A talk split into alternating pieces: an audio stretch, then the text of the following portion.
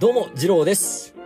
いや、ちょっとね、感覚空いちゃいましたね。うん、こんなはずじゃなかったんですけれども。すいません、ちょっと、イレギュラーなね、こう、用事というのが群発しまして、えーこんな感じになっちゃいました。すいません。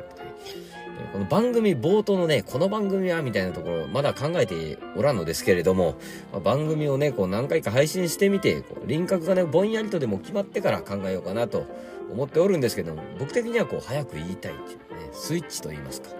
はい。というわけでございます。やっていこうかなと思うんですけど、いや、まあ今日もね、暑かった。うん。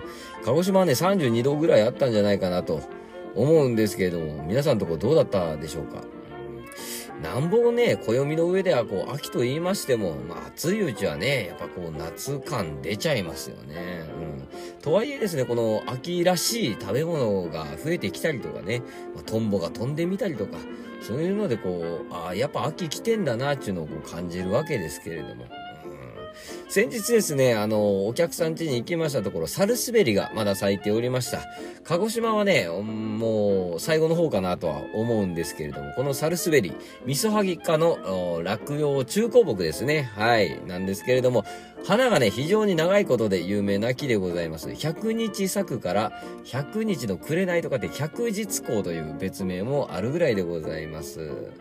剪定時期はですね、この花が終わって、葉が落ちてからなんですけれども、よくね、小枝をね、全部落としちゃうっていう切り方をされる木でございます。僕らの間では坊主にするっていう表現をするんですけれども、これはですね、翌春、次の春ですね、新しく伸びた新しい枝の先に花芽がつくので、こういう切り方をすると。うん。坊主にしちゃった方が花つきがいいわけでございますね。はい。えー毎回ね、えー同じところで切るので、コブになりやすいんですけれども、またそのコブがいいというお客さんもいたり、まあ、コブになってきたから、コブだけ落としてくれというお客さんがいたり、まあ、はたまたね、坊主にはせんでくれっていうお客さんがいたりね、うん。まあ、いろんな切り方がね、できる木でございます。はい。皆さんの周りではまだ咲いてるかと思います。はい、どうでしょうか。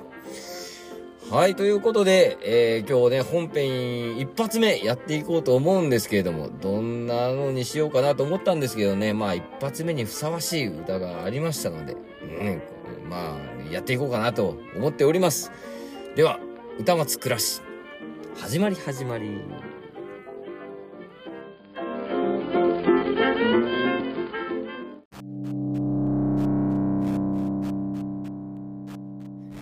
はい。本編でございます。始まり始まりなんつってね、何も変わってねえじゃねえかというところなんですけれども、うん。まあご存知ない方もいらっしゃると思うんですけれども、以前ね、えー、やっていた番組もこんな感じで始まっておったんですよ。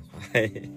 まあ番組名変わっただけじゃねえかよってね、言われちゃうかもしれないですけども、日々ね、こう、成長していきたいと 思っておりますのでね、中身をね、こう、頑張っていこうかなって。いうところでございます。はい。やっていこうかな。はい。やっていきましょう。うん。ね。ね。よし。えー今日はね、本編一発目ということでね、えー一発目にふさわしい歌。はい。えー百人一首より第一首目。天地天皇のこの歌でございます。秋の田の仮穂の伊予のトマをあらみ。我が衣では梅雨に濡れつつ。秋の田の仮穂の伊予のトマをあらみ。我が衣では梅雨に濡れつつ。はい。こちらですね、天智天皇の、うん、百人種第1首目でございます。はい。あとですね、この秋の歌で、よかった。本当に。助かった。本当に。うん、よかった。タイムリー。うん。ということでね、まあ昔の言葉遣いなんかも、使われておりますので、その辺も踏まえてね、解説していこうかなと思うんですけれども、可能であればですね、この歌をですね、こうイメージしながら聞いていただきますと、こうさらに楽しんでいただけるのかなと思っておりますので、はい。よろしくお願いします。イメージ。はい。えー、じゃあ、上の句から参りましょう。頭、えー、秋の田の、まあ、ここは大丈夫ですね。秋の田んぼの注意味ですね。うん。で、仮穂のイオのとございます。何のことかと申しますと、この仮穂というのはですね、えー、仮のいおりと書いて仮穂と読みます。仮の小屋のことでございます。はい。昔はですね、この田んぼ収穫間近になりますと、こう、たわわに実った稲穂をですね、獣や鳥から守るために、田んぼの近くに簡単な小屋を建てて、見張りを立てておったわけですね。その小屋のことでございます。はい。で、えー、仮穂のイオ。このイオの部分、これもね、いおりと書きます。これはですね、同じ意味の言葉を重ねて使って、語調を整えるというテクニックでございます。はい。同じ意味の言葉ですね。はい。で、これはですね、まあ、後に続きます、こう、トマという言葉とアラミという言葉。これがですね、それぞれ意味をなしておる言葉なので、このと、あの、イオの部分にね、うん、他の言葉を入れてもよかったんですけれども、そうするとこう、ごちゃごちゃしちゃうと。いうことで、まあ同じ意味の言葉を重ねて、まあこういうテクニックを使ってこうすっきり聞かせると。で、かつリズムを整えると。まあこういうテクニックを使っておる。うん。あ、あとですね、この仮穂、まあ仮の小屋のことですよというのを説明させていただいたんですけれども、もう一つ。今から刈り取る稲穂。刈り取る穂。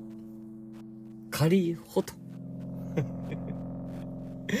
掛け言葉と申しまして、これ、えー、一つの言葉に二つの意味を持たせるという。まあ、言ってみればですね、このダジャレのようなもんでございます。はい。ダジャレが隠れておりました。危ねえ、危ねえ。えー、ダブルテクニックですね。非常に、えー、高等な日本語だと、思います。はい。興奮しとるのは、私だけでしょうかね おそらくそうだと思うんですけれども。はい。まあまあ、じゃあ次行きましょう。はい。トマを荒みとございますね。トマ、何のことかと申しますと、これ、えー、草冠にね、占うと書きまして、トマでございます。これはですね、えー、菅谷えー、茅ヶ谷で編んだ小物ことでございます。はい。まあ、むしろみたいなもんですね。うん。まあ、簡単な小屋ですから、まあ、こういうのをですね、こう屋根とか、あ壁にしとったわけでございますね。はい。で、えー、荒みとございます。えー、これは荒いっちゅう意味ですね。うん。荒引きの荒でございます。はい。で、えー、これ、あ、ポイントはですね、このみで終わってる荒みうん。みで終わるとですね、まあ、原因や理由を表します。これは。うん。まあ、ここでは、まあ、トマの網目が荒いので、荒かったから、という意味ですね。はい。まあ、上の句終わりましたけど、どうですか？イメージ。できてますかね？はい。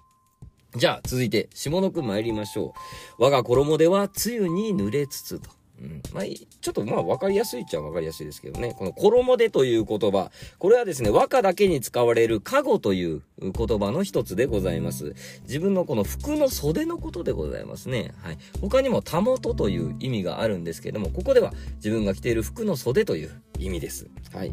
も、えー、梅雨に濡れつつと。ああ、ありますね。はい。えー、これポイントはですね、まあ意味はわかる、わかりますね。梅雨に濡れつつ。ポイントは最後のつつでございます。うん。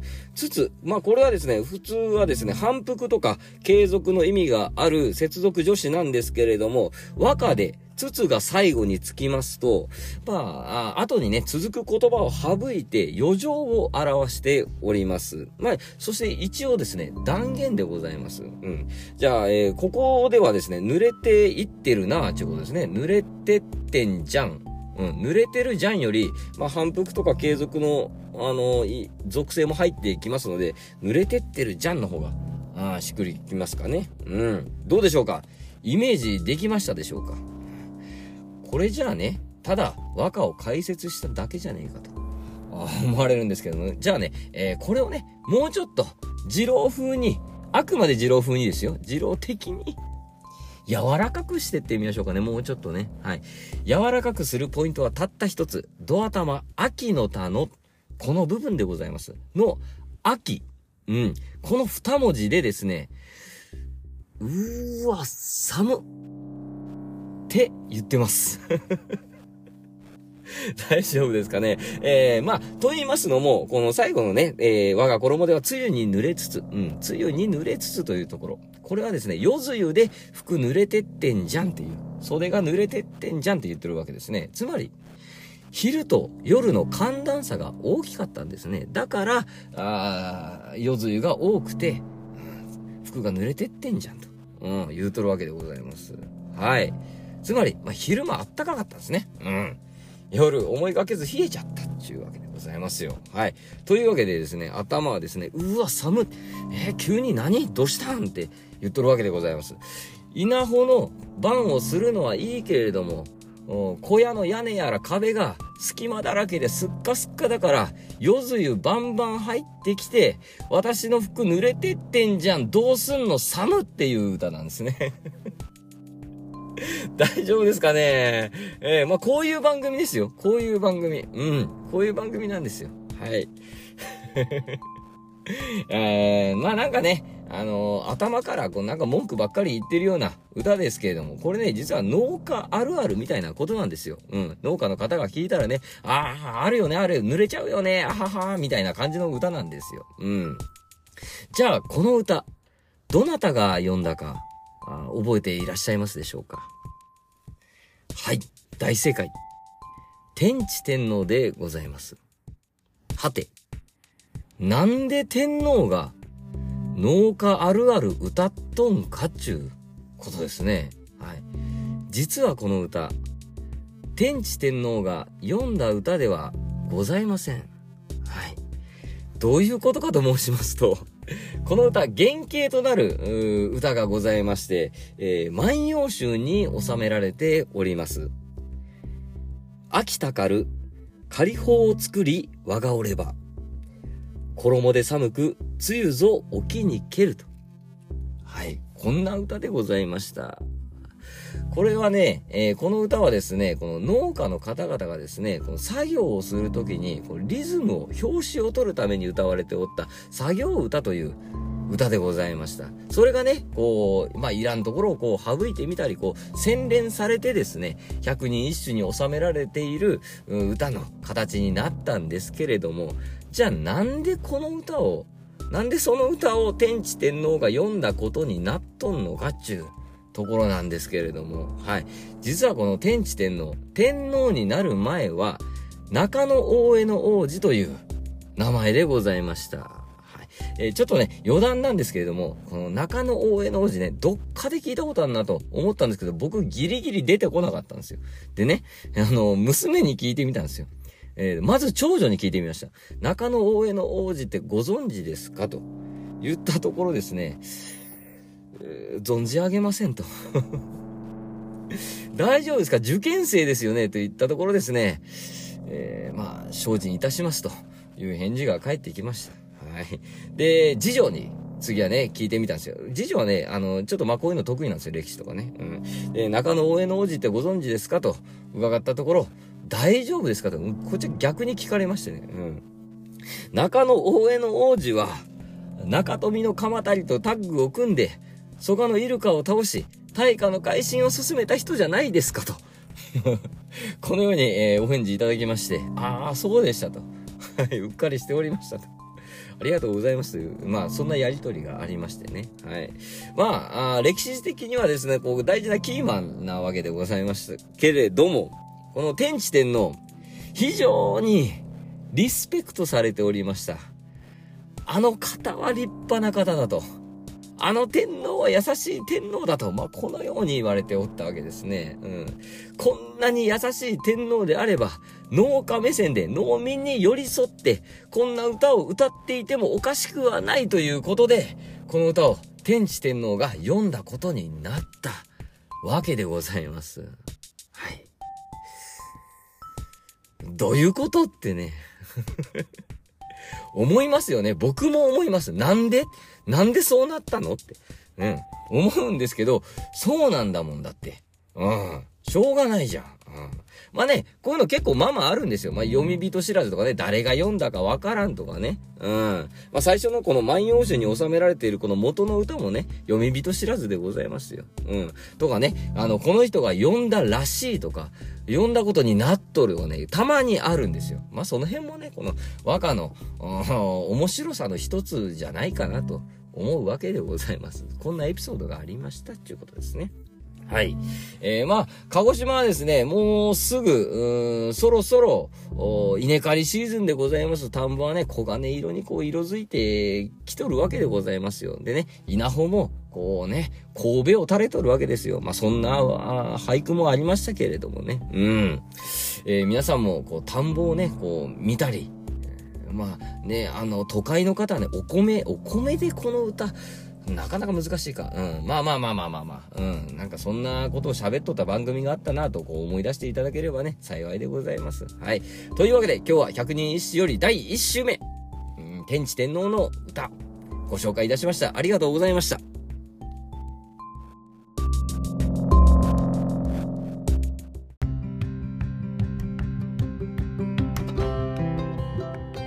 はい、総括でございます。いやー、本編やってみましたけれどもね、どうだったでしょうかね。えー、なんかこう、いつになくですね、不安でございます。